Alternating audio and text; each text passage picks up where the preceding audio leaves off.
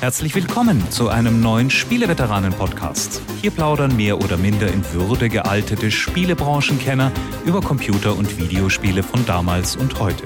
Und nun viel Spaß mit der neuen Folge. Hört, hört, was kommt von draußen rein? Das muss der Spiele-Podcast sein. Äh, hallo und willkommen zur Folge 226. Und das Reimen überlasse ich in Zukunft fähigeren Geistern. Wenige Silben sind unterschlagen worden. Ja, ja, Moment, das war das Versmaß. Du kannst nicht einfach hier irgendwie beliebig viele Silben da erzählen. Das geht einfach nicht. Da muss man künstlerisch verkürzen. Okay, bevor uns jemand abmahnen will, es ist immer noch der Spieleveteranen-Podcast. Drehen Sie nicht an Ihren Empfangsgeräten.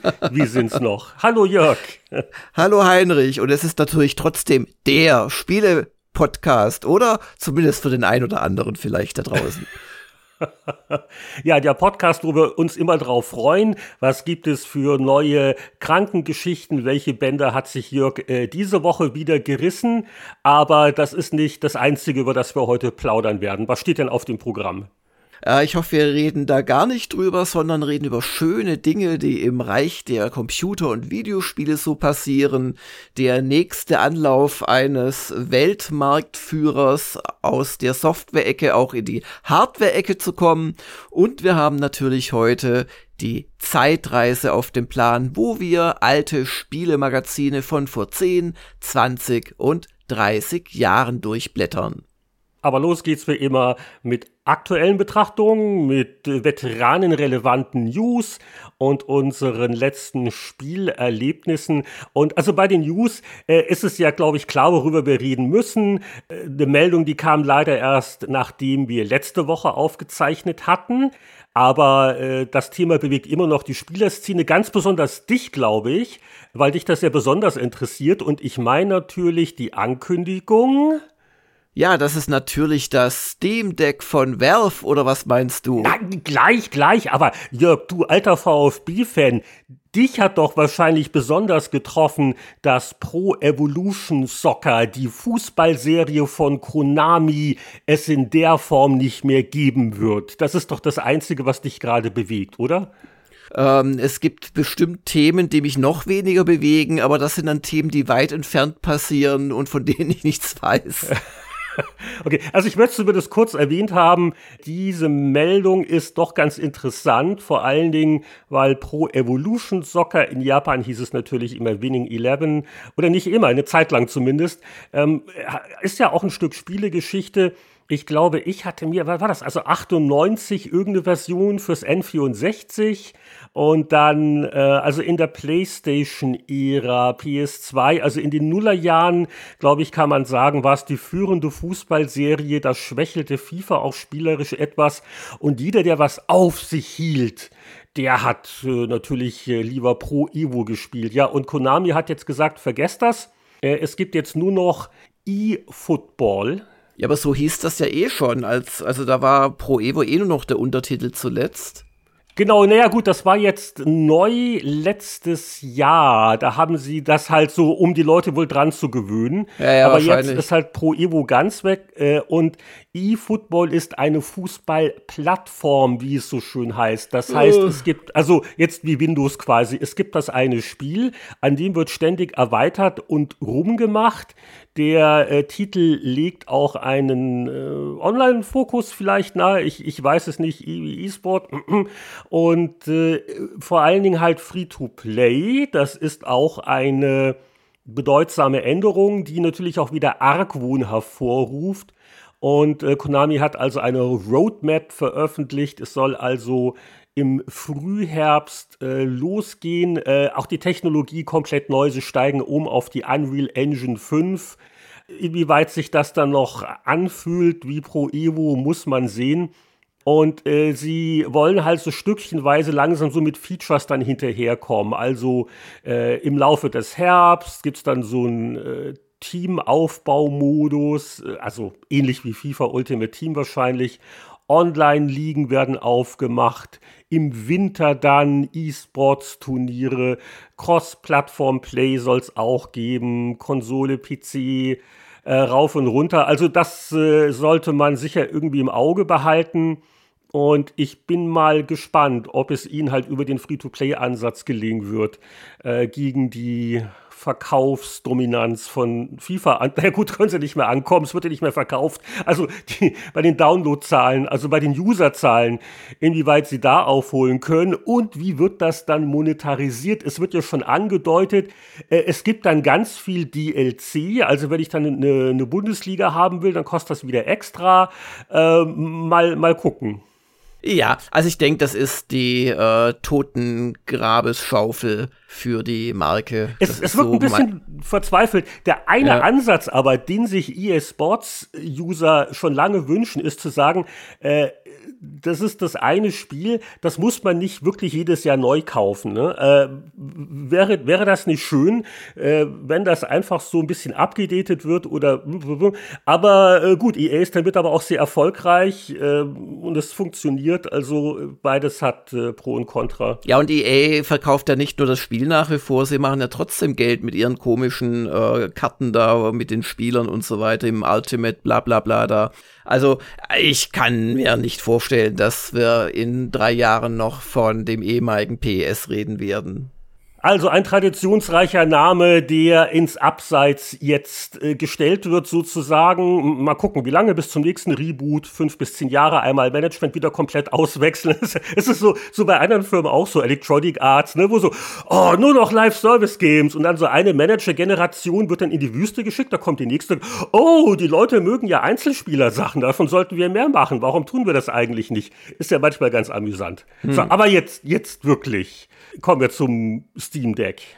Ja, das Steam Deck äh, hat, glaube ich, der ein oder andere schon mitbekommen, ist der ja, zweite große Versuch von Valve, auch in den Hardware-Markt reinzukommen. Es gab ja die Steam Machines und ähm, du, du, hast jetzt die Virtual Reality Bemühungen ebenso unterschlagen wie den berühmt-berüchtigten Steam Controller. Also wenn man die alle mitzählt, ich habe sicher was vergessen. Nein? Nee, ähm, weil ich rede gerade von Versuch, weil die HTC Vive und das, was jetzt auch HTC und Vive getrennt voneinander machen, das ist ja durchaus in den Markt vorgedrungen, aber halt äh, ja ein Nischenmarkt.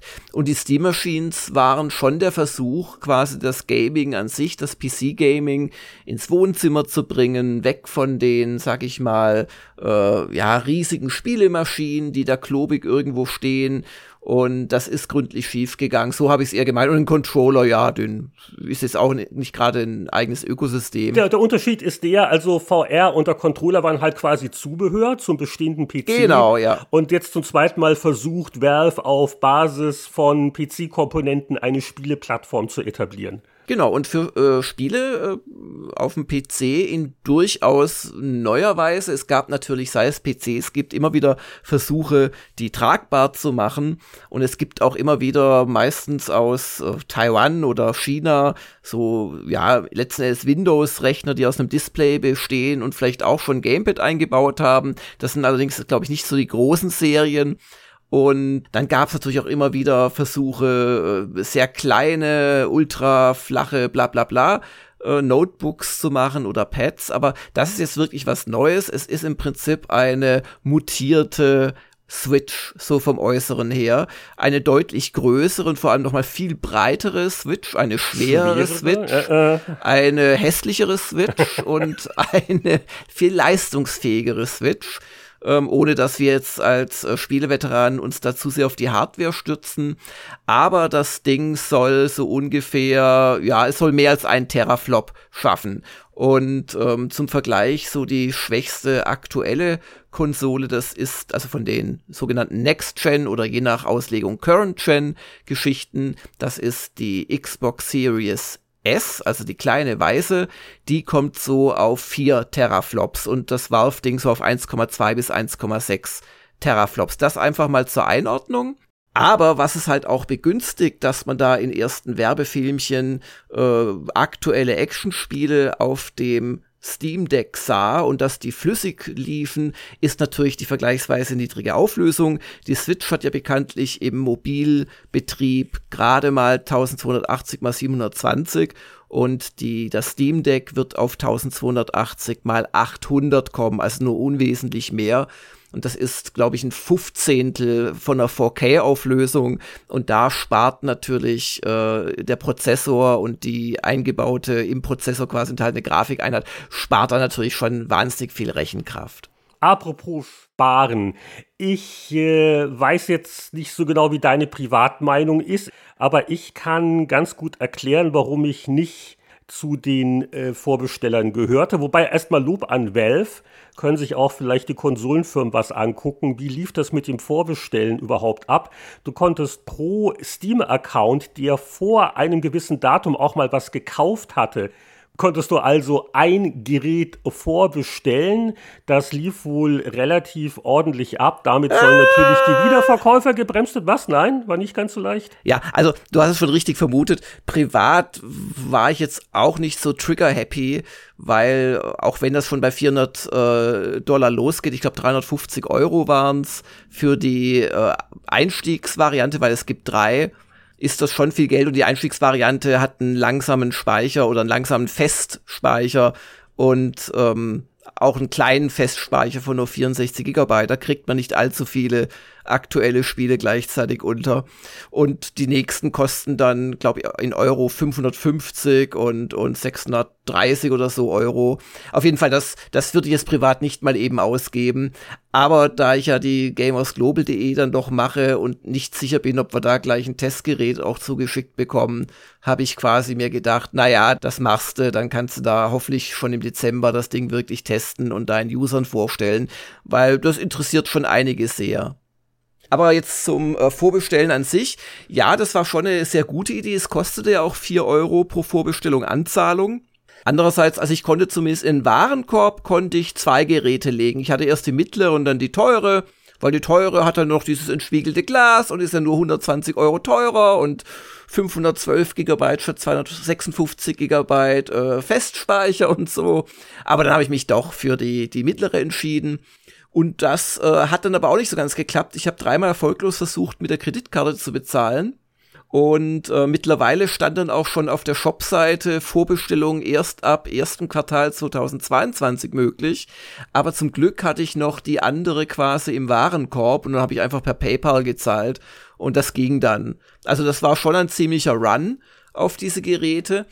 Allerdings gab es dann so auch äh, so ein Leak quasi, wie viel wohl in den ersten 90 Minuten bestellt worden sind von der Steam Deck Konsole und vor allem auch welche, das finde ich ganz interessant. Demnach waren das jetzt überschaubare Zahlen. Also da gab es wohl in Nordamerika insgesamt so etwa 90.000 Bestellungen, in Europa 15.000, in Großbritannien 11.000. Ja, die ersten 90 Minuten und das ist ja irgend so ein Third-Party-Mensch, der äh, Steam-Daten ausliest, bis es mhm. dann Steam Valve gemerkt hat und hat das dicht gemacht. Also das sind jetzt nicht wirklich harte Zahlen. Äh, nur der Trend, den kann man vielleicht rauslesen, dass die Enthusiasten, die das an Tag 1 vorbestellen wollen, dass die eher dann die relativ höherpreisigen äh, Geräte wählen, weil also für, für das, was an Hardware dabei ist, ist es jetzt auch nicht überteuert. Also es ist nicht billig, ich sehe es genauso, aber es ist eigentlich ein ganz fairer Preis. Ja, und also die Zahlen sind ganz klar. Also in allen beschriebenen Ländern haben sich quasi die mit Abstand meisten Leute die große Variante geholt. Ja, die Verheißung vom Steam Deck ist ja laut Pressemitteilung die, es ist ein offener PC, man kann auch installieren, was man will, aber out of the box kommt es halt mit dem äh, Linux-basierten Steam-eigenen Betriebssystem und das heißt also, wenn ich nicht gerade wagemutig und bastel- und installationsfreudig bin, dass also ein Versprechen der Pressemitteilung nicht ganz gehalten wird, wenn da steht nämlich sinngemäß, deine Steam-Bibliothek, die ist spielbar auf dem Deck. Und da sind wir wieder beim alten Steam Machines Problem, wo das auch vorgegaukelt wurde aber eben die Steam-Spiele, von denen es nur äh, Windows-Version oder eben keine Linux-Version gibt, ja. die laufen nicht so ohne weiteres. Und dann sehe ich auch die Wiederkehr eines anderen Steam-Machine-Problems, nämlich das des nicht angepassten User-Interfaces. Aber sorry, du bist jetzt schon beim übernächsten Thema. Ich möchte dich aber beim ersten Thema noch äh, korrigieren.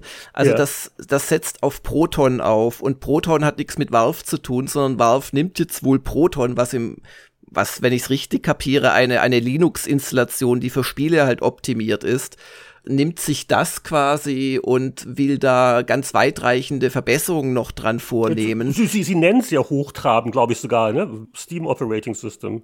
Ja, und wollen dann halt just das Problem, das du gerade richtig beschreibst, eben minimieren, dass nämlich nicht jedes Spiel in deiner ja unter Umständen seit 20 Jahren geführten Tausende von Titeln großen Steam-Bibliothek da laufen wird. Äh, und dann gebe ich zurück an dich, weil du sprichst ja schon das nächste richtige Problem an, nämlich die Bildschirmgröße. Ja, weil äh, schon bei den Steam Machines und dem Wohnzimmerfernseher gab es dann das Problem, äh, gerade so Strategiespiele und so, oh, der Text ist aber klein und futzlig, jetzt bin ich weiter vom Bildschirm weg, bla bla bla. So, ähm, hier wird es ähnliche Probleme geben. Sogar auf der Switch haben wir ja teilweise das Problem, dass man das Gefühl hat, oh, da haben die Entwickler nicht wirklich dran gedacht, dass es im äh, Handheld-Modus vielleicht auch von Leuten über 30 gespielt wird und ähm, hm, hm, hm, sehr futzlig und. Wobei, ja. da, da muss ich jetzt mit einer kleinen Anekdote uns mal grounden. Ich habe vorhin mit meiner Großen, die macht gerade Führerschein, habe ich so, ein, so, ein, so eine App da mal ausprobiert, ob ich, ob ich die theoretische Führerscheinprüfung oh schaffen würde. Ähm, äh, äh, kurzer Spoiler, nein, weil ich habe zum Beispiel vergessen, im Tunnel anzukreuzen, dass man im Tunnel nicht etwa nur auf blendende Lichter und so achten muss, sondern auch auf unerwartet laute Geräusche. aber, aber anyway, und da werden mittlerweile. Mal, die, die kann ich eh nicht hören, weil ich meine Musik so aufgedreht habe. Hat da jemand ja, Tatü Tata Ich kann es nicht nee. hören, weil ich ein modernes Auto fahre, das eine gewisse Dämmung zwischen draußen und drinnen vornimmt. Anyway, aber ähm, da, da gibt's dann auch so, so Videos, wo so in Rendergrafik, so auf PS2-Niveau ungefähr, werden da so Verkehrssituationen in kleinen Filmchen gezeigt. Und dann musst du halt so erkennen, dass jetzt gleich von rechts dir ein Fahrradfahrer reinfährt, wenn du nicht bremst. Und dann stoppt das Video aber vorher und dann wirst du halt gefragt, so wegen, warum musst du jetzt bremsen? Äh, wegen der Oma, die links Brötchen kauft oder doch wegen dem Fahrrad, das von rechts reinfährt. Ja, die Oma soll auf dem Bürgersteig bleiben und sich nicht auf ja. die Straße trauen. Genau. genau. Übrigens, bei solchen Fragen hältst du immer an und äh, ja, und lässt die Person rüberlaufen. Ich anyway, habe GTA 5 auf jeden gespielt. Fall, äh, sie hat es auf ihrem nicht sonderlich großen Handy gemacht und im Hochkantformat, sprich das Video war winzig und dann gab es eine Situation, wo wirklich in der Ferne ein, ein, ein pixelgroßer äh, Motorradfahrer quasi uns entgegengekommen wäre. Ich habe den nicht gesehen, ich habe den auch im Breitbild nicht gesehen und meinte zu ihr, wie kannst du den sehen? Doch, der ist da und das war auch tatsächlich dann die richtige Antwort. Also, unsere Probleme mit Switch und Co. mögen wahrscheinlich so einem Designer in seinen knackigen Endzwanzigern, Anfangs 30ern einfach nicht vermittelbar sein, ist mittlerweile meine Vermutung. Ja, aber da muss halt so eine große Firma wie Nintendo oder Valve, die nicht wissen, wohin mit ihren Milliarden, sollte da vielleicht dann dran denken und entsprechende Qualitätssicherungsinstanzen haben. Geriatrische Fokusgruppen Teilnehmer anheuern, genau. Und was ich zum Beispiel vermisse, ist von Valve eine Ankündigung zu sagen, oh, und übrigens, wir werden Spiele, die ein User-Interface haben oder Option haben, die äh, Steam Deck freundlich machen, wo darauf geachtet wird, oh, da kann ich die Textgröße ändern oder diese Auflösung, die wird eben speziell unterstützt. Diese Spiele kriegen noch ein Logo oder ein Wappal geprüft. Steam Deck freundlich. Ja, Nein, das, das machen sie nicht. Interessiert wichtig. keinen. Da muss man ja Leute einstellen, das kostet ja Geld. Igitt, igitt, igitt.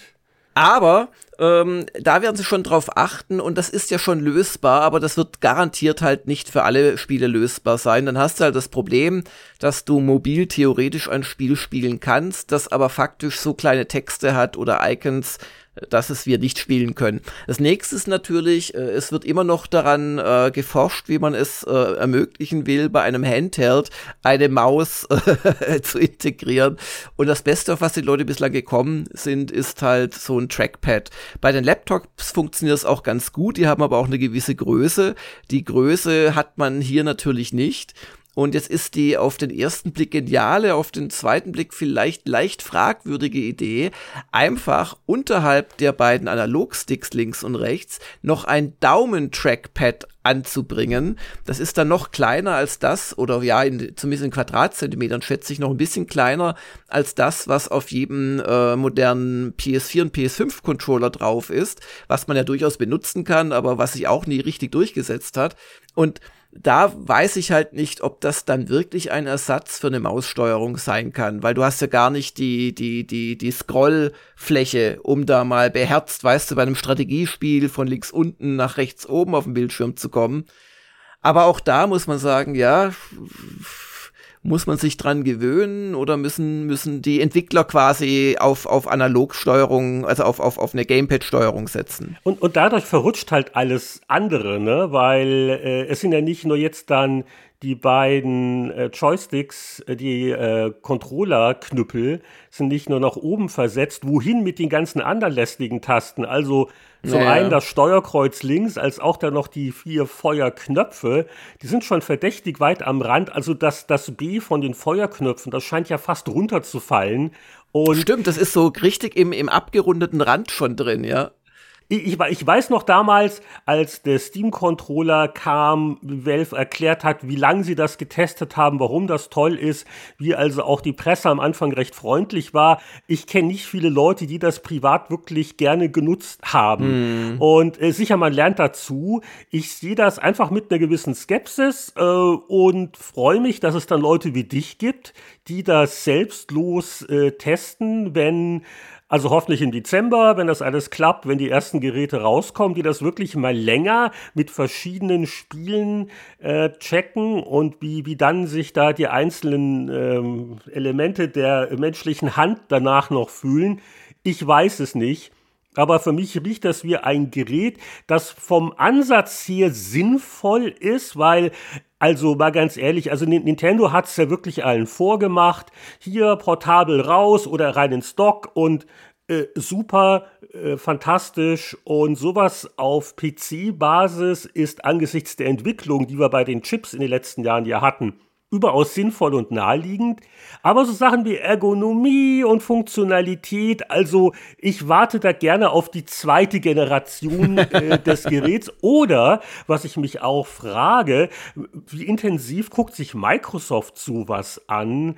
Gerade weil sie ja auch Game Pass auf PC haben und da was Portables und sie machen ja eh schon Konsolen im Hardware-Bereich arbeitet man da vielleicht mal mit Steam zusammen mhm. ähm, oder macht man sein eigenes Ding. Also das wird sicher in den nächsten Jahren ein interessanter Markt sein, ob man jetzt, also ich zahle noch meine PS5 quasi ab, ob man da jetzt alles verpfänden muss, um jetzt an Tag 1 ein Steam Deck zu haben, weiß ja, ich das nicht. Ist halt, das ist halt der Punkt, das ist ein guter Vergleich. Du hast für deine PS5 irgendwie wahrscheinlich auch die umgerechnet 500 äh, Euro gezahlt und dieses Ding kostet in der mittleren Variante 550 Euro, also mehr als das absolute, also klar, Xbox äh, Series X ist auch toll, als das absolute State of the Art im Videospielkonsolenbereich gerade. Andererseits ist es für die Technik, die drin steckt und die Mobilität und so weiter, äh, wirklich kein hoher Preis. Also da, da kosten diese schon erwähnten China-Eigenbauwerke, wo dann 4000 Spiele vorinstalliert sind, kosten da teilweise mehr, wenn entsprechende Technik dahinter steckt. Also wir sollten es auch nicht schlecht reden. Nein, nein, nein, so und, und, also, und weißt du, ein, ja. ein Beispiel habe ich, ich erwähne immer wieder so ein bisschen Battle Brothers und, und mein Let's Play und H. Und das auf der Switch zu spielen, hätte ich wirklich Lust, weil das dafür gut geeignet wäre eigentlich. Aber auf der Switch kriegst du halt die ganzen Mods nicht zum Laufen, die du bei diesem Spiel einfach, um, um dein Leben zu schonen und die Komfortgeschichten äh, äh, nicht ausufern zu lassen ins Negative, einfach brauchst aus meiner Sicht. Was so kleine, nette Mods. Und äh, das geht halt alles nicht. Und da ist natürlich das Versprechen der, äh, des Steam Decks, dass das halt sehr wohl geht. Und ja, also darum, ich, ich, ich freue mich mal auf den Dezember und, und hoffe, dass ich angenehm überrascht werde. Aber wie gesagt, also privat würde ich es mir gerade noch nicht kaufen. Und es ist natürlich auch eine Frage der Spielgewohnheiten. Also ich bin auch jemand, der die Switch sowohl als auch, aber wahrscheinlich häufiger am Fernseher nutzt. Ich bin halt nicht so häufig unterwegs. Und wenn ich ein PC-Spiel spiele, dann Spiel ist doch gleich richtig ne, am Desktop mit besserer Grafik und einem großen Bildschirm. Wenn natürlich jemand viel unterwegs ist oder die Lebensumstände oder der Kampf um die Quadratmeter im, im Wohnzimmer, äh, der wird erbittert geführt, dann hat das natürlich seine Vorteile. Also da jedem das seine.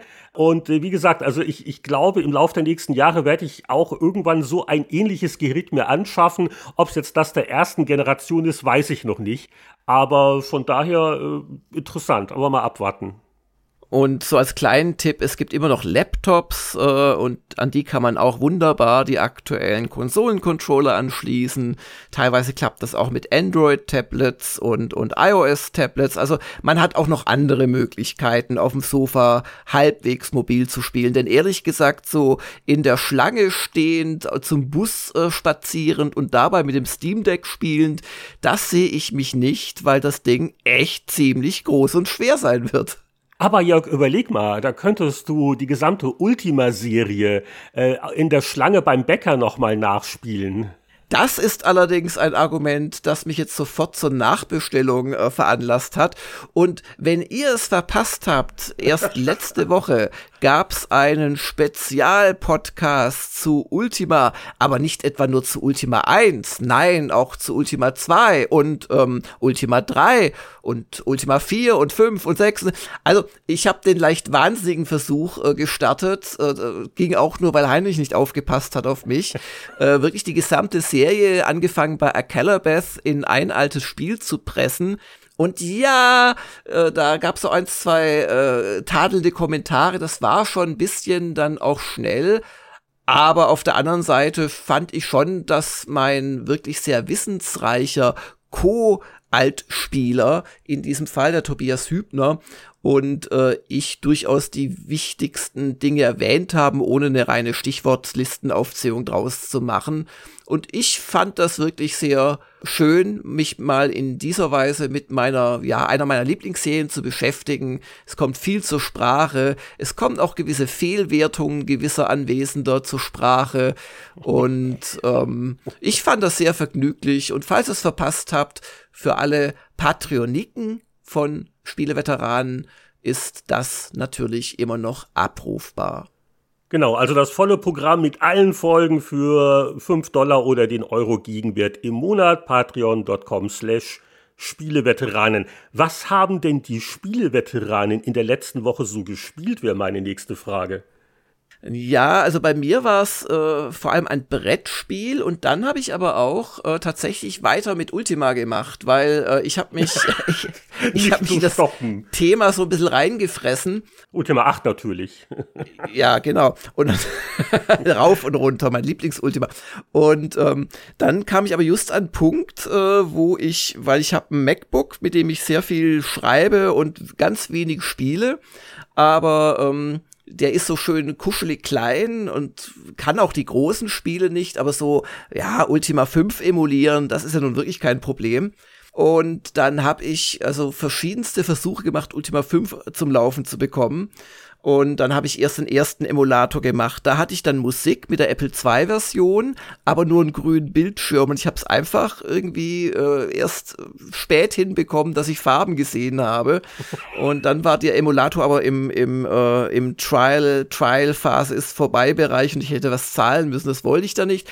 Dann habe ich einen anderen Emulator genommen. Da hatte ich sofort Bild in bunt und alles schön, aber keinerlei Musik. Habe ja gedacht, es kann ja wohl nicht wahr sein. Dann bin ich in meinen GOG-Account gegangen, da habe ich nämlich die Ultimas auch drin. Und äh, was viele nicht wissen, du kannst auch auf dem Mac viele äh, GOG-Spiele, die auf DOS-Box setzen, ganz normal installieren und spielen. Und das habe ich dann gemacht und es ist aber dummerweise die PC-Version und die hatte ja bekanntlicherweise keine Musik. Also Apple II und C128 und später noch die FN Towns äh, Variante, die hatten Musik äh, die Atari ST-Version hatte Musik, die Amiga-Version hatte ein ganz neues, aber nur singuläres Musikstück aber die anderen Versionen hatten keine Musik. So, und jetzt war ich tatsächlich äh, so schlau und habe den Ultima 5 Patch runtergeladen, den schon seit zehn Jahren oder so gibt, der just der PC-Version die ganzen Musikstücke hinzufügt und die dann auch automatisch abspielt in der richtigen Situation. Aber da war es dann halt jetzt mit dem Mac zu Ende. Ich habe es partout nicht geschafft, auf dem Mac diesen Patch auszuführen, wie denn auch. Ganz anderes Betriebssystem und so. Und ja, da wird mir gerade die Steam Deck-Geschichte fast schon wieder sehr sympathisch. Aber da habe ich echt viel Zeit wieder. reingesteckt, letzten Endes erfolglos. Ja, und hab dann doch gar nicht so richtig gespielt, Ultima 5 Schnief. Hättest mal lieber doch ein bisschen was für den Emulator bezahlt. Die gesparte Lebenszeit, das ist Stimmt, ja. Na, aber es, das Rumbasteln macht mir auch Spaß, so ist es nicht. Was hast du denn gespielt? Bei dir war es bestimmt äh, NHL 95. Ja. Zum Abschied nochmal meine 1998-Version von International Superstar. Nein, äh, ich habe was äh, ziemlich Neues und was ziemlich Altes. Also, wir sind ja top aktuell bei den Spieleveteranen und deswegen und auch weil ich nichts dafür zahlen musste, weil es auf Game Pass jetzt dabei war, habe ich mir mal gestern Abend ein gerade erschienenes neues JRPG aus Kolumbien angeguckt. Ist es noch ein JRPG, wenn es aus Kolumbien kommt? Na ja gut, es geht ja so um die ein K-RPG und es geht ja so um das Spielprinzip. Und das ist sehr offensichtlich inspiriert von klassischen japanischen Rollenspielen, wo man mit drei Helden im Kampf, die Auswahl ist natürlich größer, rundenweise sich mit Monstern rumschlägt und äh, es ist alles sehr niedlich in dem Fall und hübsch und es hat auch einen Namen. Das Spiel heißt Chris Tales. Wie spreche ich das aus? Also Chris nicht wie der Vorname, es ist nicht die Lebensgeschichte von Chris Hülsbeck. Also es ist C-R-I-S. Und vielleicht dazu noch gesagt, äh, das gibt es auch für alle möglichen anderen Plattformen, also nicht nur PC und Xbox, es gibt es auch für Switch und die PlayStation. Kostet so knapp 40 Euro wahrscheinlich umgerechnet. Für ein Indie-Spiel auch nicht ganz günstig. Für ein großes Rollenspiel ist es vielleicht angemessen. Äh, ich würde das Geld dafür nicht ausgeben. Also, ich finde es sympathisch. Ich mag die Art von Spiel auch durchaus. Es hat eine witzige Idee und zwar unsere Hauptheldin, die ist eine Zeitmagierin. Und das wirkt sich äh, zum Beispiel auf das Kampfsystem aus. Also, ich bin noch ziemlich am Anfang, aber eins der ersten Beispiele ist, du wirst von links und rechts quasi angegriffen von verschiedenen Gegnern. Musst also schon mal überlegen, okay, wen zuerst, in welche Richtung mache ich was. Die Zeitmagierin, die kann Gegner, die links sind, in die Vergangenheit schicken und Gegner, die rechts sind, in die Zukunft schicken. Das kann sich dann auswirken, also wenn, wenn statt des ausgewachsenen Monsters das Babymonster ist, das hat dann vielleicht andere Werte, keine Ahnung, aber du kannst das mit Fähigkeiten anderer Partymitglieder listig kombinieren. Ein Typ zum Beispiel kann vergiften. Jetzt kannst du also eins machen, du versetzt erst die Gegnergruppe in diese Hälfte in die Vergangenheit. Dann kommt der nächste Typ und pflanzt so eine Giftpflanze, mm. äh, die nicht sofort vergiftet, aber wenn dann wieder die Zeitmagierin, die in die Gegenwart zurückholt, ist also äh, quasi durch die, die, der Zeitvorlauf wird simuliert. Ja, ja, kapiert. Und ja. die sind, genau. Ich denke mir, das wird später sicher noch anderweitig auch ausgenutzt. Ähm, es gibt auch beim, beim Rumlaufen so witzige Szenen, dass man so links und rechts von der, äh, vom Dreieck, von der Pyramide in der Mitte sieht, wie äh, diese Stadt zum Beispiel in der Vergangenheit aussah und wie sie in der Zukunft aussehen wird. Das ist alles recht reizvoll. Was mich ein wenig stört, ist also zum einen, dass Kampfsystem, es hat so eine ganz leichte Geschicklichkeitskomponente, dass wenn du im richtigen Moment halt den Knopf drückst, dann blockst du einen Angriff, zum Teil zumindest. Das heißt, du nimmst weniger Schaden. Gilt auch für die Offensive. Also wenn dann in dem Moment, wo du mit der Waffe zuhaust, du den Knopf drückst, dann gibt's halt extra Schaden. Da äh, finde ich das Animationssystem zu vage. Ich habe also so bei ähnlichen Spielen dieser Art, so Paper Mario oder wo ich letzte Woche drüber gesprochen habe, da über die, diesen Käferklon, habe ich da mit dem Timing in der Regel wenig Probleme. Hier ist es unglaublich schwer zu sehen, wann, wann genau ist jetzt, also erfordert sicher noch ein bisschen mehr Übung. Dann hat es so einige kleine ja, Unfreundlichkeiten, ist fast zu hart, aber man merkt solchen Indie-Spielen halt doch manchmal den Mangel an Polish und Playtesting an. Äh, es gibt äh, keinerlei Autosave. Da habe ich mich dann gewundert, äh, als ich nach dem Intro dachte, ach wie nett, okay, jetzt geht's richtig los, das spiele ich heute Abend weiter. Äh, nö, musste ich das Anfangstutorial wieder machen. Also du kannst Hm, nur manuell speichern. Ja. Das ist auch noch eingeschränkt, wo du es tun kannst. Es gibt keine Übersichtskarte, es gibt keine Marker, wo es genau hingeht. Also das erfordert da ein bisschen Geduld, wo ich jetzt nicht weiß, inwieweit ich die habe. Es ist nicht unsympathisch, es ist sehr hübsch und süß.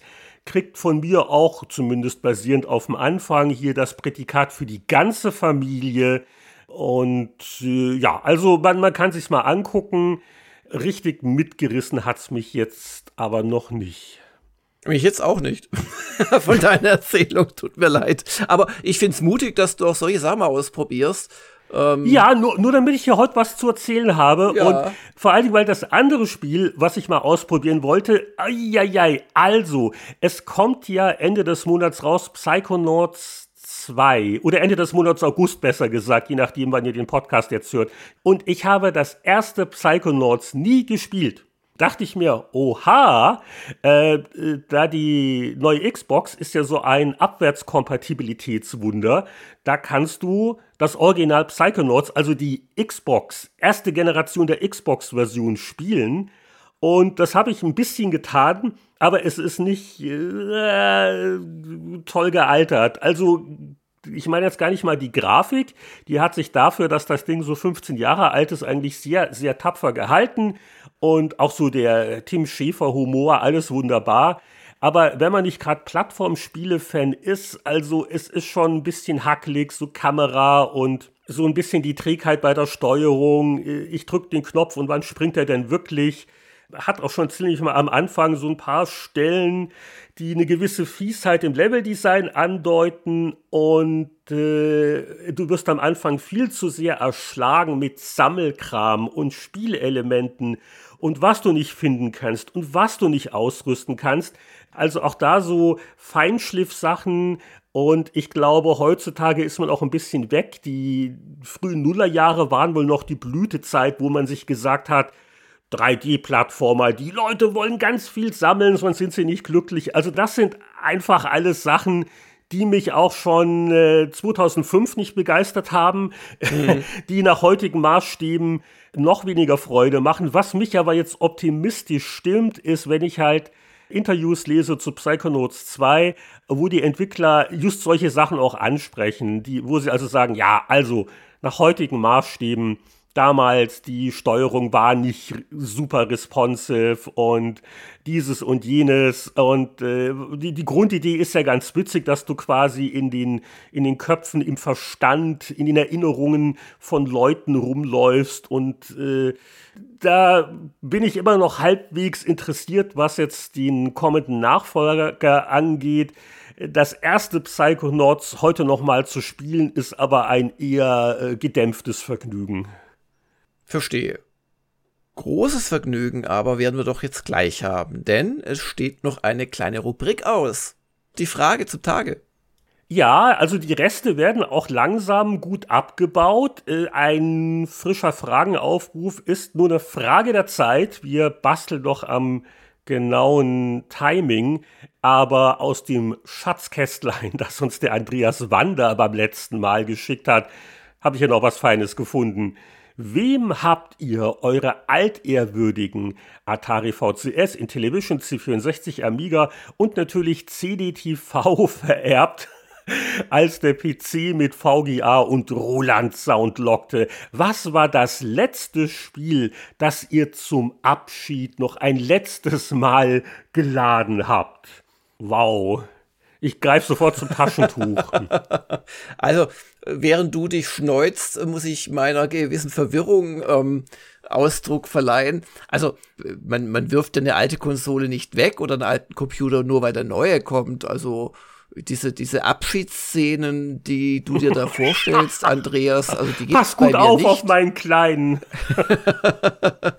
Aber, also, was ist denn realistisch? Also, ich kaufe mir einen neuen Rechner für ein Ultima zum Beispiel und dann wird aber der alte Amiga nicht weggeworfen, sondern wird so zur Seite geschoben und fristet so ein bisschen ein armseliges Dasein als verschmähte Altplattform. Aber dann erinnere ich mich, dass ich mal wieder eine, was weiß ich, Partie Empire Multiplayer Deluxe spielen könnte mit Kumpels und dann wird er natürlich wieder hochgefahren. Ja, du, du, du hast ja noch relativ viel von deinem alten Zeug. Bei mir war es halt immer mit den Umzügen so ein Ding.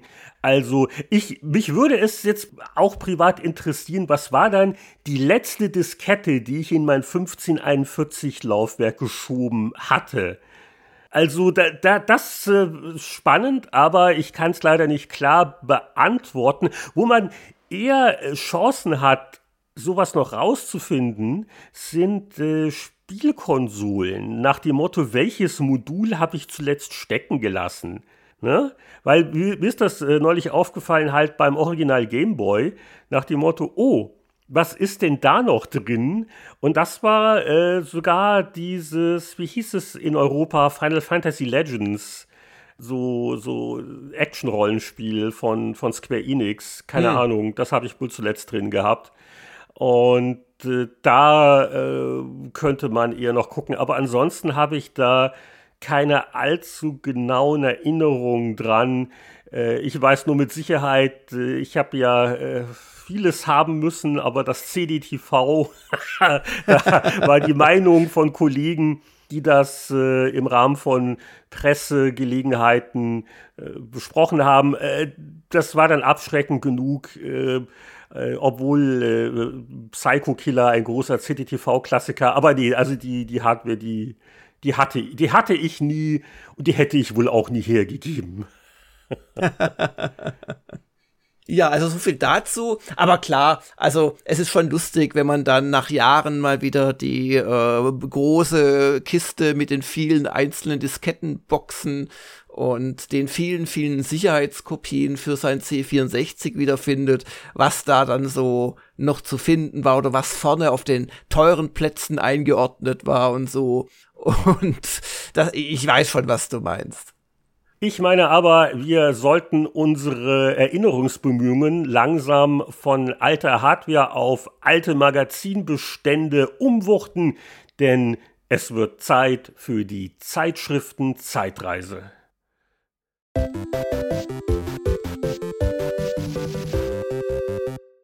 Ja, Heinrich, heute wird's ein bisschen ruckelig. Wir konnten uns nämlich nur die Einstiegs-Steam-Deck-Fassung unserer Zeitmaschinen-Kontrollsoftware leisten. Und insoweit äh, bitte gut anschnallen, wenn wir jetzt zurückreisen ins Jahr 2011. Und wir haben uns ja schon letzten Monat Sorgen gemacht. Meine Güte, lang kein Shooter-Cover mehr gehabt. Dafür gibt's jetzt quasi gleich zwei zum Preis von einem. Denn die GameStar 8 2011 präsentiert uns das größte Shooter-Duell aller Zeiten. Und damit ist nicht Duke Nukem Forever gemeint, da kommen wir gleich noch drauf, sondern es geht um Previews von zwei wohl mit großer Spannung erwarteten Multiplayer-lastigen Ballerserien. Und zwar Battlefield 3 und Modern Warfare 3. Das stelle ich mir jetzt so vor, wie wenn Superman und Batman einen schlechten Tag haben und aufeinandertreffen was wird da wohl passieren? Ähm, naja gut, Superman äh, schmilzt Batman halt mal eben kurz. Und wie war das damals? Da sieht's auf dem Cover auch so aus, als sei der Rechte so ein bisschen freigelegt worden. Keine Ahnung, was das bedeuten soll. Auf jeden Fall hat die GameStar versucht halt Battlefield 3 und Modern Warfare 3 jeweils abzubilden mit einer typischen Persönlichkeit. Da es aber immer nur um wilde Schießtotsoldaten geht, ist das, glaube ich, misslungen. Also ich glaube. Wer guckt grimmiger? die einen Entwickler könnten nicht sagen, was da was ist von den beiden. Ja, also es geht so, so ein Riss durch die Mitte des Covers, eigentlich recht clever gemacht. Aber die beiden grimmigen Herren, die da stehen, das wäre jetzt auch mal eine Frage gewesen. Weißt du noch, wer zu welchem Spiel gehört?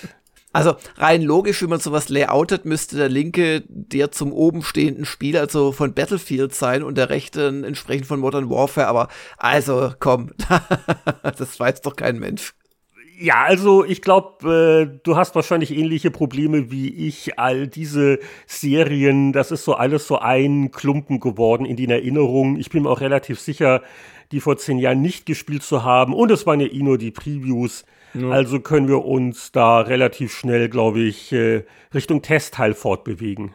Ja, da gab es allerdings schon ein paar interessante oder zumindest interessant klingende äh, Tests. Zum einen gab es da 4-3.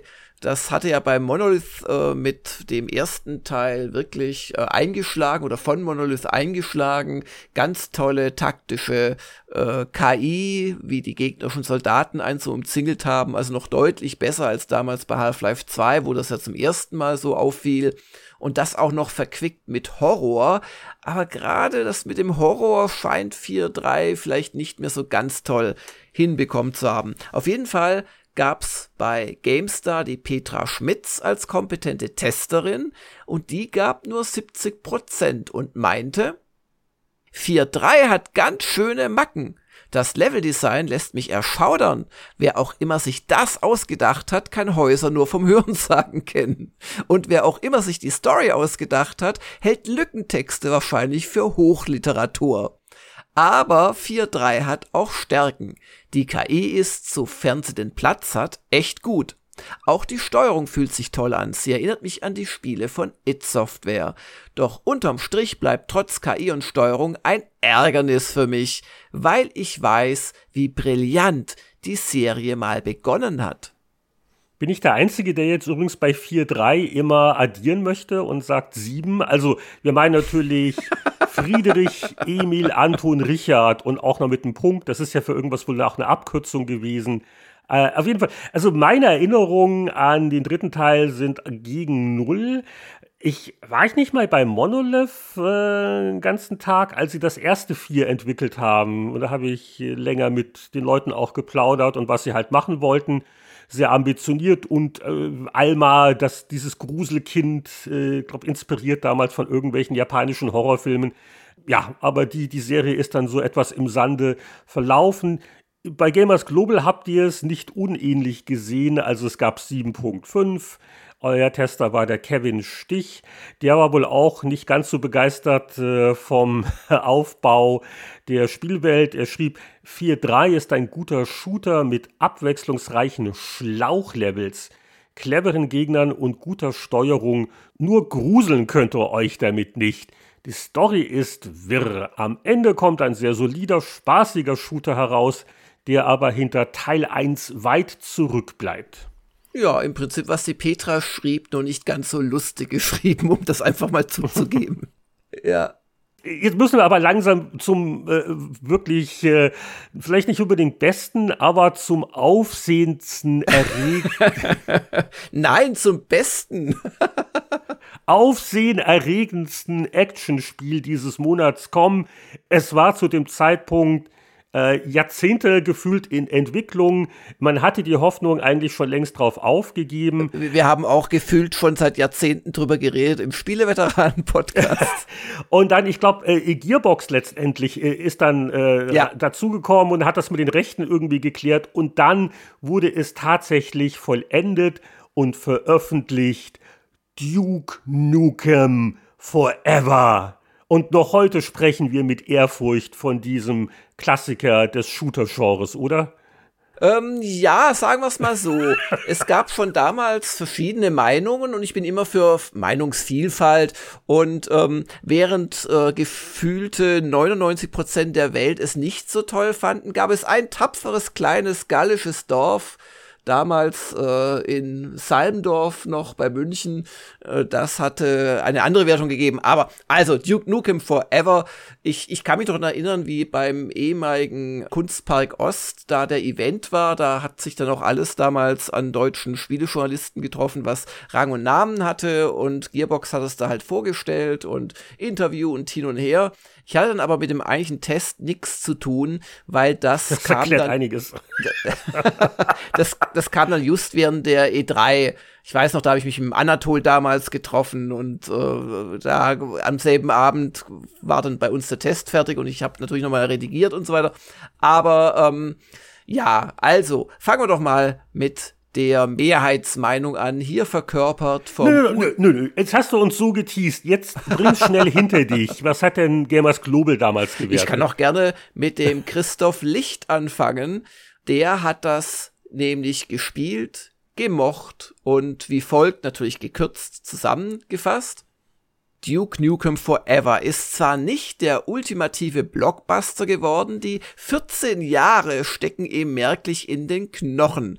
Doch allein schon beim großen Aufgebot spielerischer Abwechslung kann sich der ein oder andere moderne Konkurrent mehr als nur eine Scheibe abschneiden.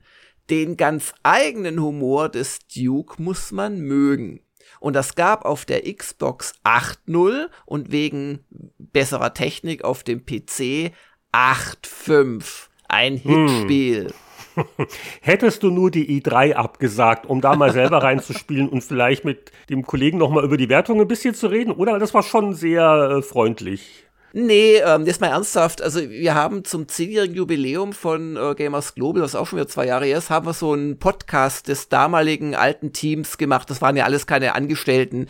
Das waren einfach nur Freiwillige, die sich da reingehängt haben ganz am Anfang. Gerade Christoph hat unglaublich viel da äh, beigetragen in den ersten anderthalb Jahren. Und da haben wir nochmal so einen Podcast gemacht und dann habe ich quasi den vier oder fünf Leuten, die da mit mir im, im Cast waren, äh, ihre jeweilige größte Fehlwertung vorgehalten. Das schien mir ein lustiger Programmpunkt zu sein. Super. Und beim Christoph war es natürlich Duke Nukem und er hat sich das geduldig angehört und hat gesagt, nein, er steht zu seiner Wertung und hat auch nochmal begründet, was ihm damals daran gefallen hat. Also er ist, er ist nicht geläutert, er ist nicht äh, umgefallen. Christoph steht immer noch zu seiner 8.5. Habe ich das nicht für eine Stunde der Kritiker angespielt? Das ist also sehr ich, gut ich, möglich, ja. Ich, ich fand es nicht katastrophal, aber eine 8 von Nein, also ma, meine Privatmeinung ist, es war nett. Netter, netter Shooter, viel Gaudi, dieses ganze ähm, augenzwinkernde Hey, hey, Baby, shake it, das war damals natürlich schon am starken aus der Mode rausfallend. Ähm, das war technisch nicht toll, aber das war jetzt kein Drecksspiel. Ich glaube, das hat halt auch bei den kritischen Wertungen so ein bisschen, weißt du, was man vorher überhyped hatte, hat man jetzt ein bisschen äh, dann auch genutzt, um in die Gegenrichtung es abzustrafen. Das war vielleicht dann auch nicht immer fair in jedem einzelnen Fall. Das ist meine Privatmeinung. Hm. Also die Besprechung in der GameStar fand ich jetzt eigentlich recht ausgewogen. Auch die Wertung ist so recht Bauchgefühl kompatibel. 68 Prozent. Begründet hat das zum Beispiel der Christian Schneider mit folgenden Worten. Die Technik veraltet, die Ideen banal vom Vorgänger geklaut, der Humor nicht etwa selbstironisch, sondern nur noch plump. Vielleicht hätte der neue Duke funktioniert, wenn er eine Parodie der Parodie gewesen wäre. Doch Forever ist, wie der Name schon befürchten lässt, nur eine Kopie.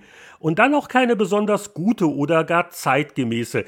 Das kann nicht funktionieren. Schade um die Vorfreude. Ich glaube, wir müssen es dringend noch mal äh, reden, was du unter fair und ausgewogen verstehst, Heinrich. Also zumindest dieser Meinungskasten ist natürlich eine Aburteilung. Naja, jedenfalls ist dann aus Duke Nukem Forever nach diesem Reboot dann keine größere Serie mehr geworden, die ich, ich weiß nicht warum. Ja, da hatte jeder Investor Angst, weil die nächste Folge hätte dann ja wahrscheinlich 28 Jahre auf sich warten lassen. Und das sind dann auch im Spielebereich etwas zu lange Zeiträume einfach. Ah, das heißt, die ist wahrscheinlich in Entwicklung, ganz geheim. die erste Preview-Fassung kommt in drei Jahren, genau. naja, ich wollte gerade sagen, ob wir dann noch auf Erden sind, bis das fertig ist, aber das ist dann uh, ja. Nach den überhypten Duke Nukems kommen wir nun zu einem äh, Klassiker des Indie-Genres, den ich auf jeden Fall auch vom Hörensagen kenne, ich glaube, groß gespielt habe ich ihn aber nie. Aber deswegen stützen wir uns auf die Meinung der Tester von damals. Aber vorneweg natürlich die Frage an den Kollegen Langer. Hast du jemals Terraria ausführlich gespielt? Ja, durchaus. Also ausführlich. Was ist bei so einem Spiel ausführlich? Nee, weil dann ausführlich ist bei so einem Spiel 100 plus Stunden. Das habe ich da nie reingesteckt. Aber ich mag ja durchaus Minecraft und ähnliche Spiele und Terraria ist das Ganze in 2D. Äh, haben wir nicht auch mal bei den Spieleveteranen hier das neue vom, vom Brevik hier ähm, vorgestellt, dieses It Lurks Below oder wie es heißt? Ja, ja, das, genau. das ist gar nicht Und in schlecht. die Richtung geht das genau. auch ja auch ein bisschen. Inspiriert von Und das ist schon spaßig, ja, äh, sehr bunt, ähm, aber halt auch zum Zeit drin versenken. Und mich hat es nie so angefixt, dass ich da wirklich Tage und Wochen dran hängen geblieben wäre. Aber das muss nichts heißen. Und interessanterweise gibt es da auch im GameStar-Test, Wertung übrigens 80 Prozent, Zwei doch leicht unterschiedliche Meinungskästen, die dieses Spektrum auch abdecken. Wer will den enthusiastischen Jochen Gebauer zitieren? Das passt natürlich viel besser zu deiner Stimme. Zu meinem Enthusiasmus, okay. Also, der Jochen schrieb, wo andere Spiele Witz und Originalität versprühen, trieft Terraria förmlich davon. Zugegeben, es sieht gruselig aus und der Designer des Fummelinventars gehört ausgeschimpft und in die Ecke gestellt. Aber meine Güte, so viel Spaß hatte ich in einer virtuellen Welt schon lange nicht mehr. Geben Sie dem hässlichen Entlein eine Chance, ist sein abschließender Appell. Appell. ja, und der Christian Schmidt hat sich nicht so sehr tief in die Augen schauen lassen vom hässlichen Krötlein oder was war das Tier gerade und meint, Ganz teilen kann ich Jochens Enthusiasmus nicht, denn für mich nutzt sich die Faszination zu schnell ab. Das Buddeln im riesigen Untergrund zieht sich auf Dauer in die Länge. Wer kein Glück bei den Schatztruhen hat, muss lange Suchgraben in Kauf nehmen. Die anfangs spannenden Kämpfe werden bald lästig, weil sich die Gegner ständig wiederholen. Ja, du hast ja schon gesagt, also Minecraft-Anleihen, es ist quasi ein Seiten-Minecraft, ne? Mit bisschen mehr Kämpfen kann man vereinfacht sagen. Kann man sagen. so sagen, ja, bisschen mehr liegt auch daran, wie du Minecraft spielst, aber es ist, es hat teilweise schon so ein bisschen was von einem Action-Plattformer, wenn dann auch nachts vor allem die Gegner anrücken, aber ja, passt ganz gut die Beschreibung. Bei Gamers Global haben wir im selben Zeitraum auch noch ein, zwei Sachen für Konsole getestet. Naja, zu Child of Eden kann ich, kann ich ehrlich gesagt nicht viel sagen, außer dass es wohl eines der wenigen Spiele ist, das von Kinect profitiert zu haben scheint. Wir haben nämlich der Kinect-Fassung 7.5 gegeben und wenn man es nur mit dem Controller spielt, 7.0. Aber wesentlich interessanter finde ich Infamous 2 von Sucker Punch. Äh, wir erinnern uns das Superhelden Open World Spiel und der zweite Teil war auch in meiner Erinnerung durchaus noch mal ein qualitativer, glaube auch ein quantitativer Sprung vom ersten. Und bei uns hat der Bernd Wehner das getestet, 8.5 vergeben auf PS3 und er schrieb, die Hauptgeschichte wartet mit einigen Story-Twists auf und ist lange nicht mehr so vorhersehbar wie noch im Vorgänger. Die an New Orleans angelehnte Stadt bietet dazu eine erfrischend unverbrauchte Kulisse. Und mit dem Ionen-Wirbelsturm bietet das Spiel einen der coolsten Special Attacks überhaupt. Sucker Punch, Sucker Punch, das sind die Ghost of Tsushima Entwickler. genau. Ja, jetzt habe ich es auch wieder Wo wir am Anfang noch hingekriegt, Angst hatten, also ich zumindest, ach, Japan und dann Infamous, was jetzt schon ein gutes Spiel war, aber sagen wir mal so, jetzt äh, von Realismus sich schon in gewisser Weise etwas entfernt hat, mit so durch die Lüfte fliegen und mit Energiestrahlen schießen. Aber nein, das war eine gute Schule für das spätere Ghost of Tsushima. Tsushima, wie wird das nochmal ausgesprochen? Tsushima klingt wie eine, wie eine Limo, eine neue Marke. Der Durstlöscher Tsushima, erfrischt. Nee, nee, von Tsushima, ja. Ja, und dann sind wir eigentlich mit diesem Jahrzehnt schon durch und hoffen, dass das Steam Deck jetzt nicht out of battery läuft. Übrigens, das habe ich vorhin vergessen zu sagen, es gibt wahrscheinlich schon auch einen Grund, dass es so klobig und breit ist. Die, die müssen natürlich auch einen fetten Akku da reinpacken, weil wie gesagt, der, der Rechner ist ein bisschen potenter als in der Switch. Und wenn du viel äh, Akkuwatt verbrauchst, musst du die Hitze auch losbekommen. Und ich glaube auch deswegen ist das so ein riesen breites Gehäuse geworden. Anyway, wir sehen auch auf der GameStar 8 2001, also vor 20 Jahren, ein dickes Gerät auf dem Cover. Aber das scheint ein Weltraumgleiter zu sein. Und erst auf den zweiten Blick merken wir, nein, es ist ein Unterseekampfschiff und es gehört zu Aquanox. Ja, das war doch relativ mutig für die GameStar vor 20 Jahren, weil ihr habt ja schon Sachen auf den Titel gepackt, die relativ bekannt waren, wo man wusste, das Leserinteresse ist hoch. Man will ja zwei, drei Hefte am Kiosk auch verkaufen. Aber also Aquanox, äh, ich glaube, das habe ich auch nicht wirklich gespielt. Das war doch eine eher kleinere deutsche Produktion. Äh, naja gut, äh, exklusiv äh, hat sicher geholfen. Und was schreibt er hier so schön, um das Leuten wie mir schmackhaft zu machen? Wir haben den 3D-Grafikhammer gespielt Unterwasser-Action, total mit, hoha, nie gesehenen Effekten. Ja, die wurden dann auch thematisiert in der Preview auf einem eigenen, äh, auf einer eigenen Doppelseite. Das war schon ein echter Hingucker und das war im Prinzip spielerisch so eine Art Wing Commander unter Wasser von einem Mannheimer Studio Massive. Und da waren wir mutig, aber das waren wir schon ab und zu. Also manchmal waren wir verzweifelt, dann haben wir irgendwas drauf getan. Ich kenne das Gefühl. Aber manchmal waren wir auch mutig und man darf nicht vergessen, vor allem wenn man dann weiter nach unten schaut auf dem Titel, dass es auch mutig gewesen war, einige Jahre vorher Baldur's Gate aufs Cover zu hieven, weil unbekanntes Spiel einer jungen Firma äh, in einem Genre, das am Sterben war. Und aus Baldur's Gate ist ja wirklich was geworden, so viel sogar, dass wir in derselben Ausgabe das Duell der Hit-Add-ons ausrufen konnten, nämlich mit Diablo 2, Lord of Destruction und Baldur's Gate 2 Thron des Baal. Also beide Erweiterungen im selben Monat getestet, ne? Ist ja irre. Ja, und das waren ja, also sowohl vom Preis her, da waren beide Firmen relativ frech oder beide Publisher, äh, als auch vom Umfang her waren das ja also vollwertige Spiele. Das waren ja wirklich eigentlich schon Riesen-Add-ons. Gut, die, die Geschichte von äh, Thron des Baal war ja die, das war ja eigentlich auch als vollwertiges Spiel ursprünglich geplant gewesen, aber kommen wir gleich noch drauf. Ja. Lass uns noch kurz Aquanox abschließen. Du meintest schon, das war ja dann auch ein gutes Spiel.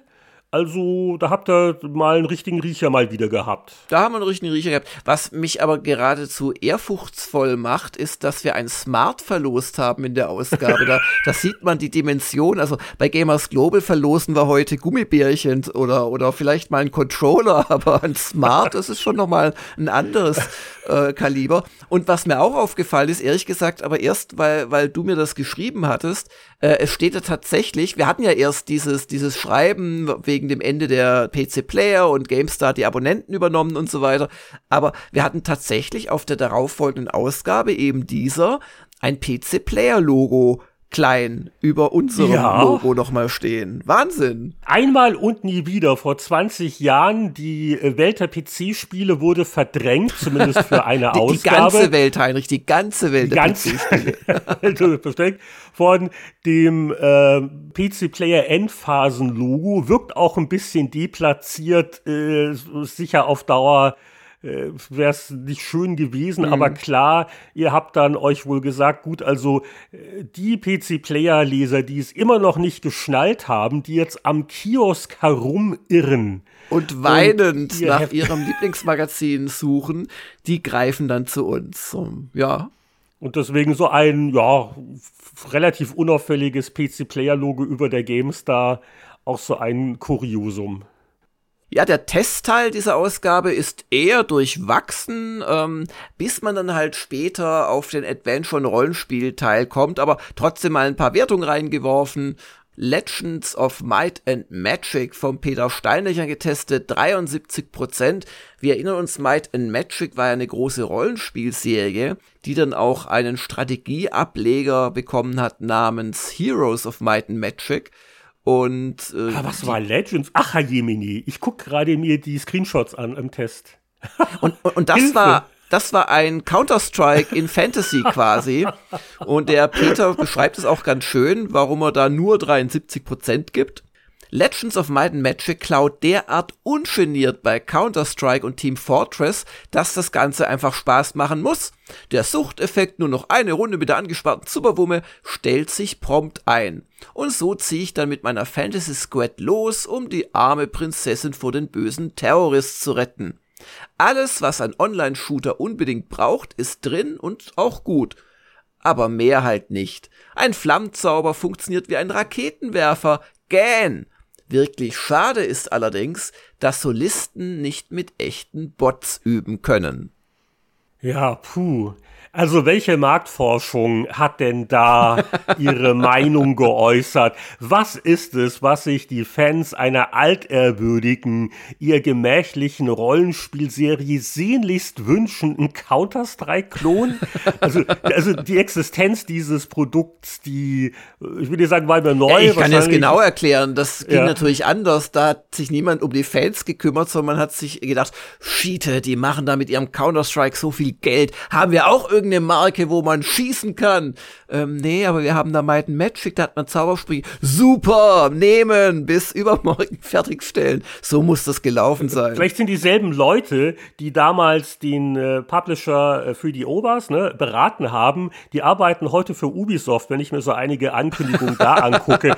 Assassin's Creed, oh, wir machen dann Live-Service-Game draus, Infinity oder wir hätten auch gerne so einen lustigen, bunten Krawallshooter für die Kinder wie Fortnite. Ah, mhm. und das mischen wir mit Tom Clancy und irgendwelchen Splinter Cell. Okay. ich will ja nicht lästern.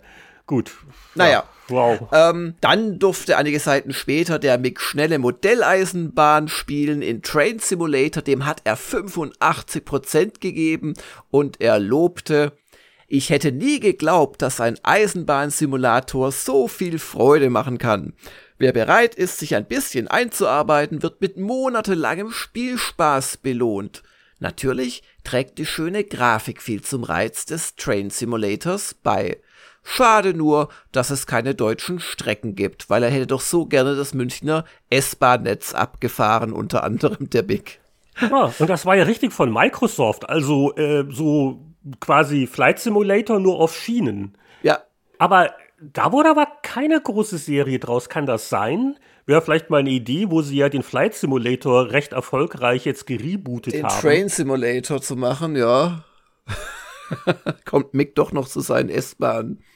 Ja, dann hinten noch äh, ein schneller Test von Paul Kautz, Alone in the Dark 4, immerhin mit 76% bewertet. Und Paul äh, hat zwar die Grafik gar nicht so toll gefunden, wegen der mickrigen Auflösung und den mauen Animationen, aber dann schreibt er, doch schnell gewann die exzellente Atmosphäre die Oberhand. Gerade die Taschenlampe bringt nicht nur feine Lichteffekte, sondern auch Spannung ins Spiel. Wenn Monster schreiend aus den Schatten in den Lichtkegel springen, bleiben nur die ganz hartgesottenen kalt. Dann lobt er noch die Musikunterstützung, die atmosphärische und schreibt, Alone in the Dark 4 ist genau richtig für alle, die sich mal wieder richtig erschrecken lassen wollen. Erschreckend war geradezu das Überangebot an hochwertigen Rollenspielerweiterungen in diesem Monat und auf die äh, beiden Titel konzentrieren wir uns, glaube ich, jetzt ein bisschen, weil die haben wir ja auch beide gespielt und äh, ja, äh, vor allen Dingen, sie decken ja so unterschiedliche Ecken ab. Also auf der einen Seite das Action-Rollenspiel in Form von Diablo 2, auf der anderen Seite das eher gemächliche, äh, runden, pausierbare zumindest Epos Baldur's G2. Also, zuerst im, im Testteil, oh, und mit 89 Prozent, ein Prozentpunkt höher bewertet als äh, Thron des Baal für Baldur's G2. Der Gewinner ist also Diablo 2 Lord of Destruction. Wie war denn da die Wertungsdiskussion bei euch? Das eine Prozent. Die war bestimmt umfangreich. Ähm, am Ende hat halt, äh, wenn ich mich jetzt noch ganz dunkel erinnere, oder ich glaube, es habe ich jetzt auch nur aus den Tests so quer gelesen, ähm, es war halt doch so, dass Thron des Baal ähm, ein tolles, äh, tolle Geschichte war. Und ich will es nicht spoilern, weil das ist wirklich toll, wenn man es zum ersten Mal spielt am Ende. Aber es hat halt eigentlich nichts Neues reingebracht. Also kaum, also wirklich wenig Neues. Äh, Engine war sowieso die gleiche und so weiter. Und ähm, das Lord of Destruction von Diablo 2, das war halt schon eine richtig kernige Erweiterung. Die hat ganz viel Neues reingebracht. Zwei neue Charakterklassen, unter anderem den Druiden mit seinen tierischen Begleitern. Eine neue und damit auch fünfte äh, Terrain äh, Umgebung mit dem auch neuen Akt natürlich und ähm, hat natürlich auch insgesamt sich gut eingeklingt, den Wiederspielwert sehr erhöht und ich glaube, das alles zusammen hat uns bei auf einem hohen Niveau quasi das Diablo 2 Add-on siegen lassen. Ja. Du ganz ehrlich, also 20 Jahre später, ich habe beide gespielt, äh, also das würde ich auch unterschreiben irgendwie. Mhm. Ich kann es jetzt nicht näher begründen, aber es passt. Also beide sind super. Das einzige ist man, man hätte bei, bei beiden auch eins, zwei mehr geben können. Also ich will nicht sagen, vornehme Zurückhaltung, aber äh, wie bewertest du auch eine Erweiterung und dann äh, relativ hochpreisig? Es ist schwer, aber ich denke mal, die Wertungen, die, die passen ganz gut.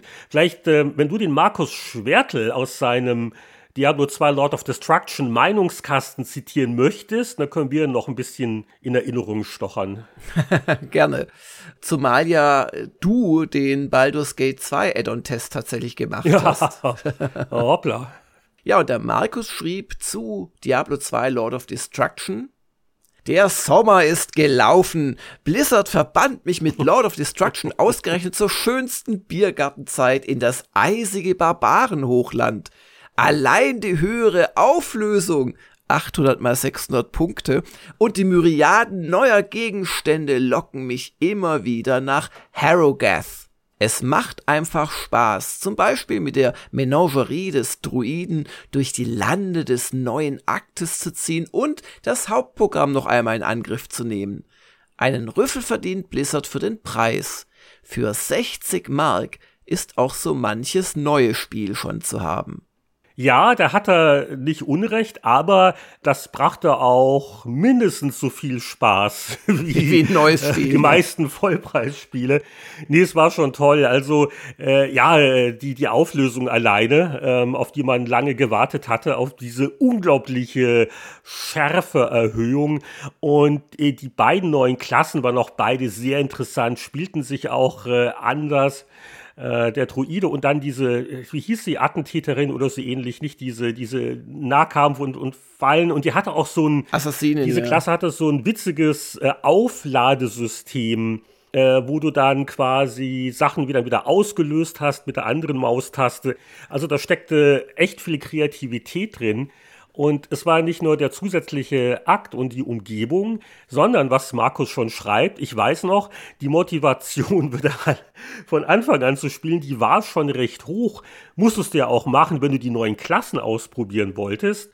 Äh, aber auch der ganze Kleinkram, es hat die Diablo 2 Lust doch nochmal stark angefacht. Ja, nee, auf jeden Fall. Also das, das Spiel wurde dadurch größer und noch besser und ich glaube, dass Lord of äh, Destruction hat sehr dazu beigetragen, dass das dann so eine enorm lange Lebenszeit hatte. Und nicht vergessen, dieses Jahr kommt ja noch das Diablo 2 Resurrected und das habe ich auch schon im Spieleveteran-Podcast vorgestellt und das ist dann gleich inklusive des Lord of Destruction Add-ons. Aber die Auflösung ist ein bisschen höher als 800 x 600. Man kann es tatsächlich in schönem 4K spielen. Ja, das wird dann ein guter Vorwand sein, um nochmal auf das Thema zurückzukommen, wenn es denn erscheint. Ja, und die andere große Rollenspielserie, die wurde ja auch äh, neu aufgelegt. Äh, da gibt es auch äh, überarbeitete Editionen. Äh, das ist natürlich Baldur's Gate 2. Die Trilogie wurde beendet, nur mit einer Erweiterung, denn äh, der vorhin angesprochene kleine Kritikpunkt, dass es ja also more of the same, aber auf hohem Niveau war, das wusste auch BioWare. Also man äh, wollte die Engine nochmal verwenden, äh, ganz einfach auch, weil man ein bisschen Sorgen hatte, die und die Lizenz und der, der, der Publisher kurz vor der Pleite, Interplay zu der Zeit. Äh, es gab andere Dinge, die BioWare machen wollte und der Kompromiss war dann der zu sagen, okay, was wir als Abschluss dieser Baal-Trilogie geplant hatten, wird kein eigenständiges Vollpreisspiel, sondern Anführungszeichen nur eine Erweiterung, die halt dann ein bisschen zumindest günstiger ist, aber äh, ja, man merkte dem Umfang der Erweiterung an, dass das äh, ähm, wirklich als ausgewachsenes eigenes Spiel mal geplant gewesen war. Das war noch mal ein ganz schöner Klops. Ja, aber es war natürlich ein Klops zu einem Spiel, das im Prinzip, was so die klassischen Party-Rollenspiele anbelangt, dass das Nonplusultra immer noch war. Und ähm, entsprechend waren da die Erwartungen hoch, sind auch ein bisschen vielleicht enttäuscht worden, nicht von der fantastischen Story, aber halt von den Neuerungen. Also, was hätte man erwarten können? vielleicht nicht gerade neue Engine, aber doch sehr viel mehr Gegnertypen zum Beispiel, solche Geschichten. Aber ich habe trotzdem wenige Leute schimpfen hören, weil sie natürlich ein Baldur's Gate 2 Add-on auch einfach gespielt haben, um noch mehr von dieser Welt mitzukriegen und wiederum eine schöne ergreifende Geschichte mit Partymitgliedern, die einem dann ans Herz wachsen, zu erleben. Und das hat's ja geboten das kann auch keiner besser beantworten als du, weil du warst der dermalige Tester. Es kommt ja noch besser. Das ist ja ein langer Lehnhardt, wobei ich war, glaube ich, der Haupttester. Also ich, ich weiß noch, ich habe es äh, durchgespielt. Ich habe, glaube ich, noch meine ganzen Screenshots auf irgendeiner Festplatte. Ich war so stolz drauf. Und du hast ja auch noch einen Meinungskasten geschrieben, aber deutlich weniger äh, Platz als ich. Ja, und das Kürzel ist HL, also das ist eindeutig. Da kannst du dich nicht rausreden, das warst du. Ja, dann zitieren wir doch mal den ollen Lehnhardt. Also 88% für Thron des Baal, die Erweiterung für Baldur's G2. Ich schrieb, die Erweiterung ist dicker als manches Vollpreisspiel und hat eine happige Kampfdichte mit hohem Schwierigkeitsgrad. Die motivierenden neuen Kapitel sind sehr linear, teils spielt sich Baal wie der große Bruder von Icewind Dale. Außer einigen witzigen Spezialfähigkeiten für Charaktere ab Level 20 gibt es keine großen Neuerungen.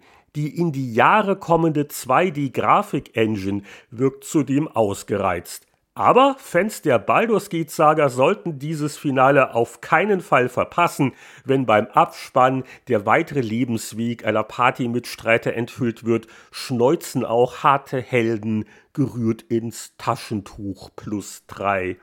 Das, das weiß ich noch. Ich glaube also vor allen Dingen, vor allen Dingen so das weitere Schicksal von, von Minsk und Bu, wie das beschrieben wurde. Also es, es war, da merkte man schon, wie sehr einem ja, ja, die ja. Truppe in sicher über 100 Stunden addiert äh, ans Herz gewachsen ist. Ja, aber das ist halt auch so ein kleiner Kritikpunkt gewesen, die die Party hast du weiterführen können, aber äh, es war halt nicht so wirklich in die äh, bestehende Spielwelt äh, integriert, sondern es waren im Prinzip einfach neue Gebiete, die du abgeklappert hast. Aber jetzt begeben wir uns mit Überschallgeschwindigkeit in das Jahr 1991, denn auf dem Titel der Powerplay 891. Da sehen wir Flieger im Härtetest. Äh, es hat Flügel, es sieht kämpferisch aus. Der Horizont sind ein paar Schönwetterwolken, glaube ich, zu sehen.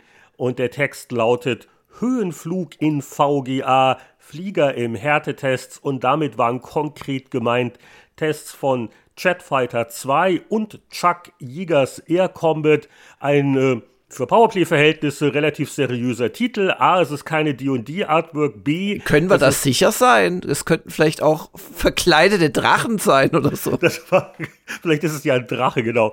Äh, es ist klar zuordnenbar, zu was die Artwork gehört. Und C, äh, es ist mehr als eine halbe Seite Text, die dann dem Thema gewidmet wird. Also von, von daher ein großer Erfolg. Bevor wir uns in den Testteil stürzen, was ist mir denn aufgefallen? Äh, äh, ja, im, im Editorial äh, wird beschrieben, dass man ja eine tolle Beilage hat. Ich nenne es mal die Yps mit Gimmick-Phase der Powerplay. Ein Sonnenschild zum selber basteln. Da wurde also die, dieser Kartonbeihefter für die Mitmachkarte wurde da genutzt und ist also bemerkenswert, zum einen, der äh, Rolf Beuke hat da so noch, noch Trantor bei sommerlichen Aktivitäten Motive gezeichnet, also sehr, sehr schön. Und ich bewundere auch den äh, Mut der äh, Layouterin Barbara, die als Model sich hat fotografieren lassen, wie sie mit dem Aufklapptrantor diesen Pappsonnenschirm trägt. Ähm, ihr Blick, also sie ist nicht ganz davon überzeugt, aber was tut man nicht alles äh, für Sicherheit im Arbeitsplatz? Ich bin mir nicht sicher, ob sich äh, die, die arme Frau damit wirklich in die Öffentlichkeit dann getraut hat, aber es ist ein Kuriosum, das eine Würdigung verdient.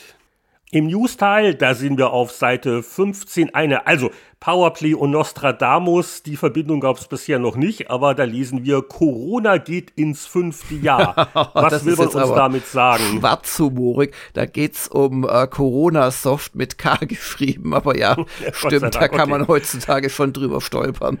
Ja, der Testteil. Also bringen wir die beiden Flugsimulationen hinter uns, weil also das ist jetzt ein Genre, was wir vor 30 Jahren beide eher äh, oberflächlich äh, genossen haben, kann man das so sagen? Ja, ich habe ja früher schon alles gespielt, aber ähm, ja, also Flugsimulatoren waren jetzt nicht ganz weit vorne bei mir. Ich habe auch hier Jetfighter 2 äh, nie gespielt zum Beispiel. Chuck Gigas Air Combat auch nicht, aber ich hatte gespielt, was er da vorher gemacht hat. Da gab es ja irgendwie Chuck Giegers ähm, Flying School. Flight Trainer, ja, ja. Ja, genau. Flight Trainer. Das habe ich gespielt. Das war im Prinzip so ein, man hat experimentale Flugzeugtypen in einem Flugsimulator zerschellen lassen. Ich, ich zumindest habe sie immer zerschellen lassen. Aber das äh, Air Combat habe ich auch nicht gespielt. Dann wird es jetzt hier die Michael Hengst Zitierorgie. Wir fangen an mit dem höher bewerteten Titel. Das war Jetfighter 2 81% für die PC-Version. Was schrieb denn der Pilot Hengst? der Pilot Hengst. Testpilot Hengst, im wahrsten Sinne des Wortes. Testpilot schrieb, wer sich an dem vereinfachten Flugmodell nicht stört, bekommt einiges geboten. Eine satte Auswahl an Einzelaufträgen und der Minikrieg bieten reichlich Abwechslung.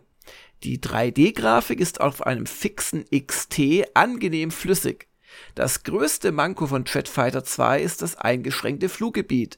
Wer schon mit Interceptor und Jetfighter 1 umhergebraust ist, kann die Bucht von San Francisco nicht mehr sehen. Wobei das eine sehr schöne Bucht ist, muss man ja auch mal sagen. Ja, und äh, Chuck Jägers Air Combat, nur 74%, also doch ein bisschen weniger hoch bewertet. Was meint denn der Michael dazu? Die beiden bisher erschienenen Chuck-Jäger-Flugsimulationen waren mir persönlich immer einen Hauch zu öde. Hindernisflug, wie aufregend. Chuck Jägers Air Combat ist schon eher nach meinem Geschmack. Wer sich gerne mal auf ein Duell mit fetzigen Computerpiloten einlassen will, kommt um dieses Programm kaum herum. Allerdings trüben einige ärgerliche Schnitzer den Spaß. Also im weiteren Test äh, wird das noch ein bisschen näher erklärt. Da meint er Dinge wie, äh, dass die Maussteuerung wohl unbrauchbar ist und es keinen Zweispieler-Modus gibt. Ja, Chuck Jäger, weniger friedlich. Michael, der braucht ein paar Raketen, sonst hebt er nicht ab. Aber mehr kann ich dazu jetzt auch nicht beitragen. Aber ich kann was beitragen zum nächsten Titel, den man beim Blättern findet. Bandit Kings of Ancient China auf PC und Amiga getestet mit immerhin 79 Prozent. Und es ist eins dieser wirklich vielen, vielen, immer wieder nach demselben Muster gemachten Strategiespiele von Koei damals. Also die hatten gemacht die Romance of the Three Kingdoms. Davon gibt's bis heute, glaube ich, 7130 Serienteile. Dann Nobunagas Revenge. Es gab aber sogar, ich glaube, das hieß Napoleon oder so ähnlich. Es gab sogar dann äh, dasselbe Spielsystem in Europa zur Zeit der Napoleonischen Kriege. Und hier eben ging's um die Bandit Kings of Ancient China und Winnie war begeistert. Fantastisch! Bandit Kings of Ancient China ist das ansprechendste Strategiespiel, das mir jemals unter die Finger gekommen ist. Rollenspielelemente machen es auch für genrefremde Spieler interessant, nicht jedoch leichter. Die Feinde Scharen sind trotz einstellbarem Schwierigkeitsgrad schwer zu schlagen. Dank der Benutzerfreundlichkeit nimmt man die harte Strategiearbeit jedoch gerne in Kauf. Liest sich eigentlich wie ein 80er, ne? Also mindestens. Ja, da hat ihm irgendjemand gesagt, Willi, du bist hier neu oder immer noch vergleichsweise neu. Ich bin hier alt. Alt sticht neu. Ja, also das Spiel selbst war wirklich gut, aber man darf eins nicht vergessen bei diesen Koi-Dingern. Das war, das, also das war, also Excel-Tabellen waren eigentlich äh, sehr strukturiert und schön anzusehen dagegen. Man hatte eigentlich immer in sehr vielen Provinzen durch Eingabe von äh, Zahlencodes äh, quasi die ausgewählte Provinz und dann hat man noch einen Buchstabencode für den Befehl eingegeben zur damaligen Zeit. Später ging natürlich alles mit Maus, da glaube ich noch nicht.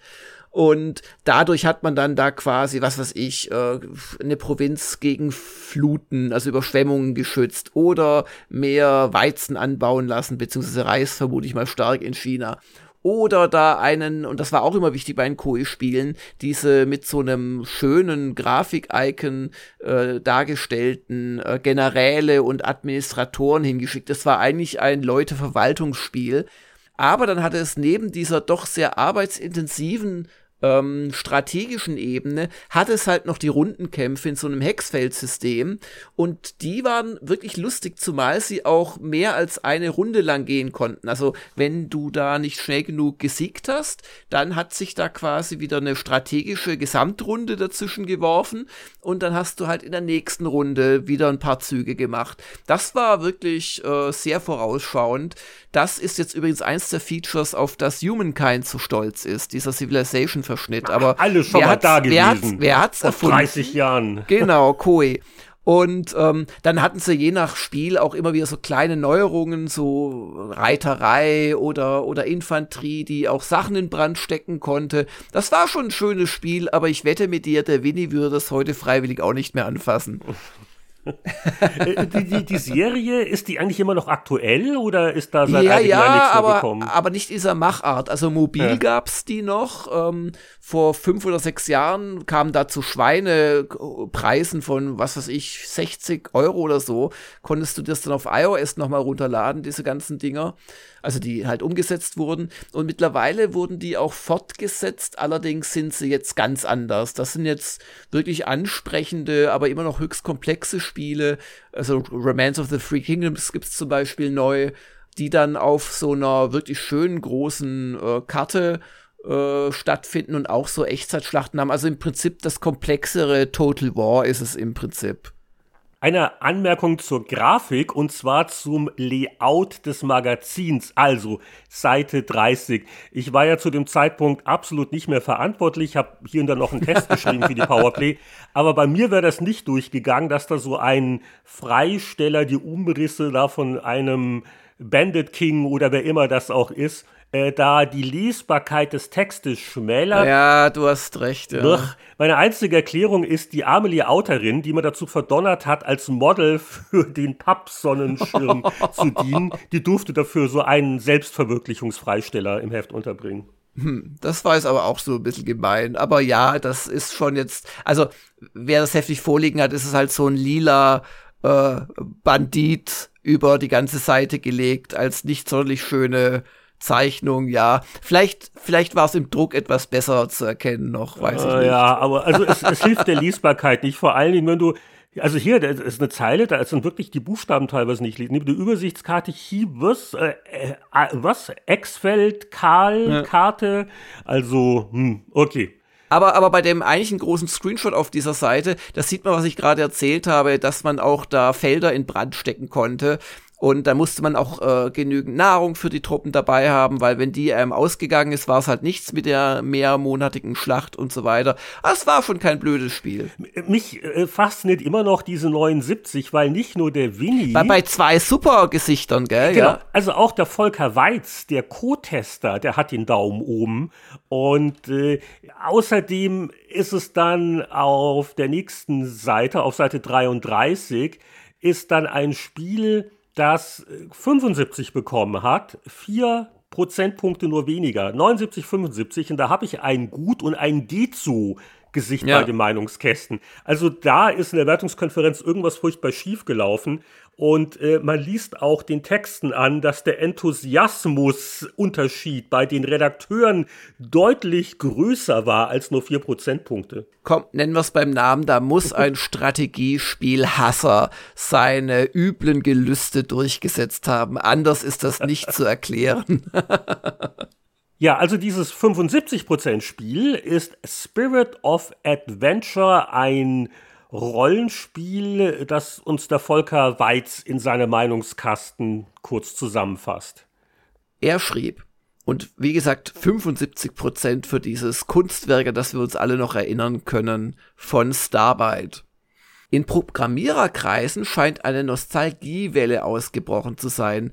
Rollenspiele, die nicht von Bard's Tale inspiriert sind, muss man mit der Lupe suchen.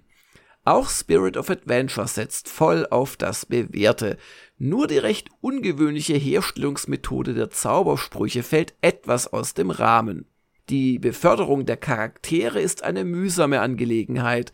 Bis es endlich klappt, stirbt man tausend Tode. Und das war noch der freundliche Meinungskasten. Also der, der Michael Hengst, der hat, macht nur ein Geh-zu-Gesicht.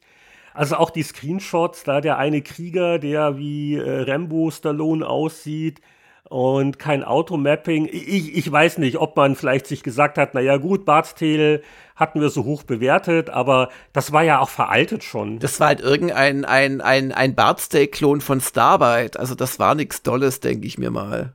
Ja, merkwürdig. Gut, aber auf jeden Fall, da, dass da nur vier Prozentpunkte dazwischen liegen, also das zeigt auch, dass diese Art der Wertungsfindung, diese Versuche, alles zu objektivieren und glatt zu schleifende Konferenzen, das war halt auch nicht immer perfekt. Mhm. Hier ein kleines Kuriosum, weil der Entwickler dieses Spiels, der hat wenige Jahre später eine Serie gestartet, die als XCOM heute noch äh, bekannt und beliebt ist. Das ist der englische Programmierer Julian Gollop. Und die Powerplay testete damals eine Amiga-Version seines Frühwerks Lords of Chaos. Ähm, hat 60% bekommen. Der Winnie Forster begründet das wie folgt. Technisch ist Lords of Chaos hoffnungslos veraltet und akustisch völlig hinter dem Mond. Auch die umständliche Benutzerführung lässt zu wünschen übrig. Das Spielprinzip ist einfach und originell. Hätte man es an die 16-Bit-Hardware angepasst, könnten Strategiespielfans bedenkenlos zugreifen. Also guter Kern, miese Technik. Ich glaube, das hat er noch auf dem Spektrum, ne? oder so ungefähr. Ja, ja, genau. Äh, kennst du das, das Lords of Chaos? Äh, ich habe es nur mal angespielt. Da gab es auch vor gar nicht so allzu langer Zeit ein Remake, ein modernes. Aber letztlich, äh, ja, kämpfen da zwei Magier gegeneinander, die immer neue Monster erschaffen und die aufeinander loslassen. Es ist sehr chaotisch. Ich habe hier noch was, äh, wo es mal zwei Naja-Gesichter gibt bei einem ganz großen Namen, The Last Ninja 3. Und wir hatten ja insbesondere Winnies Entsetzen über die Steuerung äh, dieses Spiels schon in unserer Spieleveteranen-Podcast-Folge 211 zu eben Last Ninja zitiert. Wir können ja jetzt vielleicht den ähm, Volker zu Wort kommen lassen. Eine katastrophal schlechte Steuerung und haufenweise unfaire Stellen sorgen für Dauerfrust.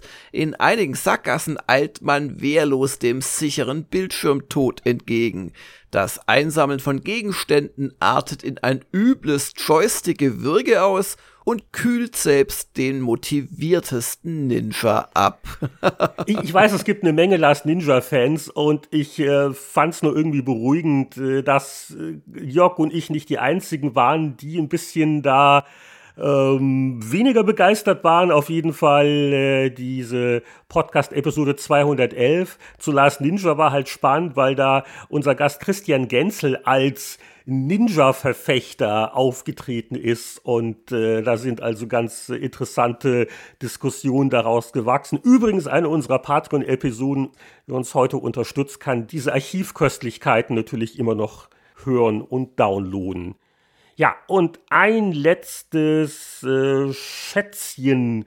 Äh, ich sage das deswegen jetzt, weil, äh, also ein großer Klassiker ist es nicht geworden, aber ein beachtliches Spiel, das gute Presse gekriegt hat, auf einem System, das man fast schon abgeschrieben hatte vor 30 Jahren, ein Spätwerk auf dem Sega Master System.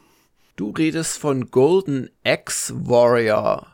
Und das klingt natürlich nach einem weiteren Prügelspiel, weil Golden Axe kam aus der Spielhalle, ne, Koop, Hacky, Hacky, Hacky, das kennt man ja. Und bei Sega hatte man die absolut bescheuert, also wir hatten ja vorhin schon gesagt, was könnten die Might und Magic Spieler wollen? Ah, einen Counter-Strike-Klon. Jetzt kommt's noch besser. Was könnten die umgekehrt quasi, was könnten die Prügelspiel-Fans von Golden Axe unbedingt wollen? Einen Zelda-Klon. Und ich glaube, das war eins der Probleme bei dem Spiel, dass die Leute, die gerne sowas Zelda-mäßiges gespielt hätten, beim Namen Golden Axe also erstmal schreiend weggelaufen sind.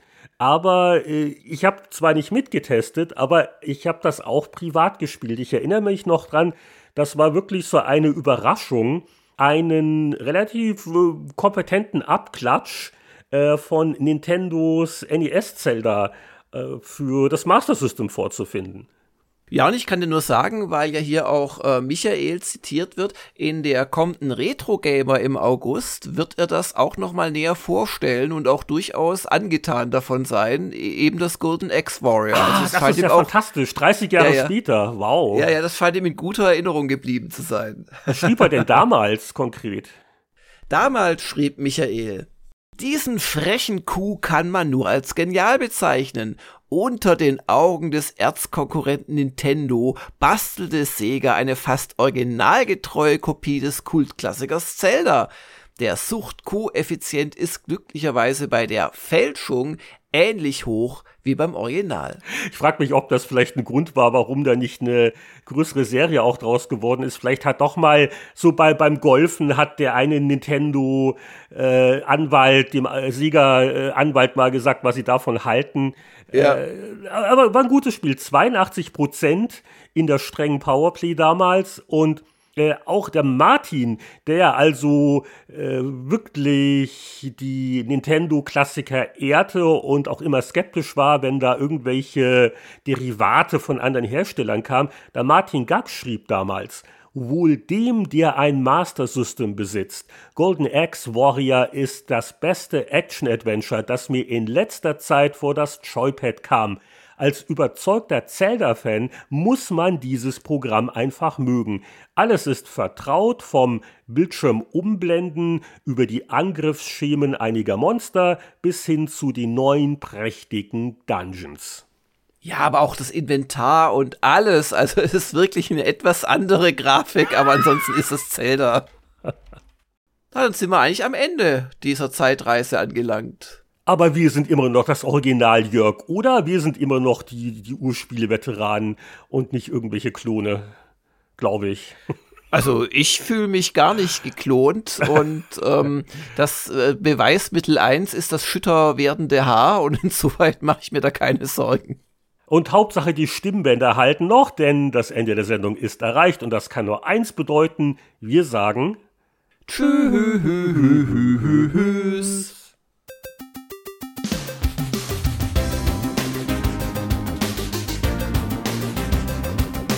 Das war Spieleveteranen Podcast 226 mit der monatlichen Zeitschriften Zeitreise. Nächste Woche begrüßen wir unsere Patreon-Unterstützer zum Off-Topic-Podcast. Der Rest der Welt hört uns dann in zwei Wochen wieder. Voraussichtlich gibt es dann ein altes Spiel. Hoffentlich altbekannt ist die Tatsache, dass man die Spieleveteranen unterstützen kann auf der Plattform Patreon. Das hilft uns mehr Folgen zu produzieren und natürlich werbefrei zu bleiben. Und deswegen grüßen wir besonders herzlich die gesammelten Unterstützer mit namentlicher Mäzen-Erwähnung. Hallo an Christian Kohlheim, Markus Werder, Champa, Marc-Alexander Grundke, Lüder Görtmüller, Pascal Turin, Gronk, Mario Stritzelberger, Sören Stoneman, Alexander Schulz, Tobias Navarra, Christian Timmer, Andreas Wander, Heinrich von Weinau, Peter Verdi und Whitebed. Bis zum nächsten Mal alles Gute. Wir hören uns wieder beim Spieleveteranen Podcast.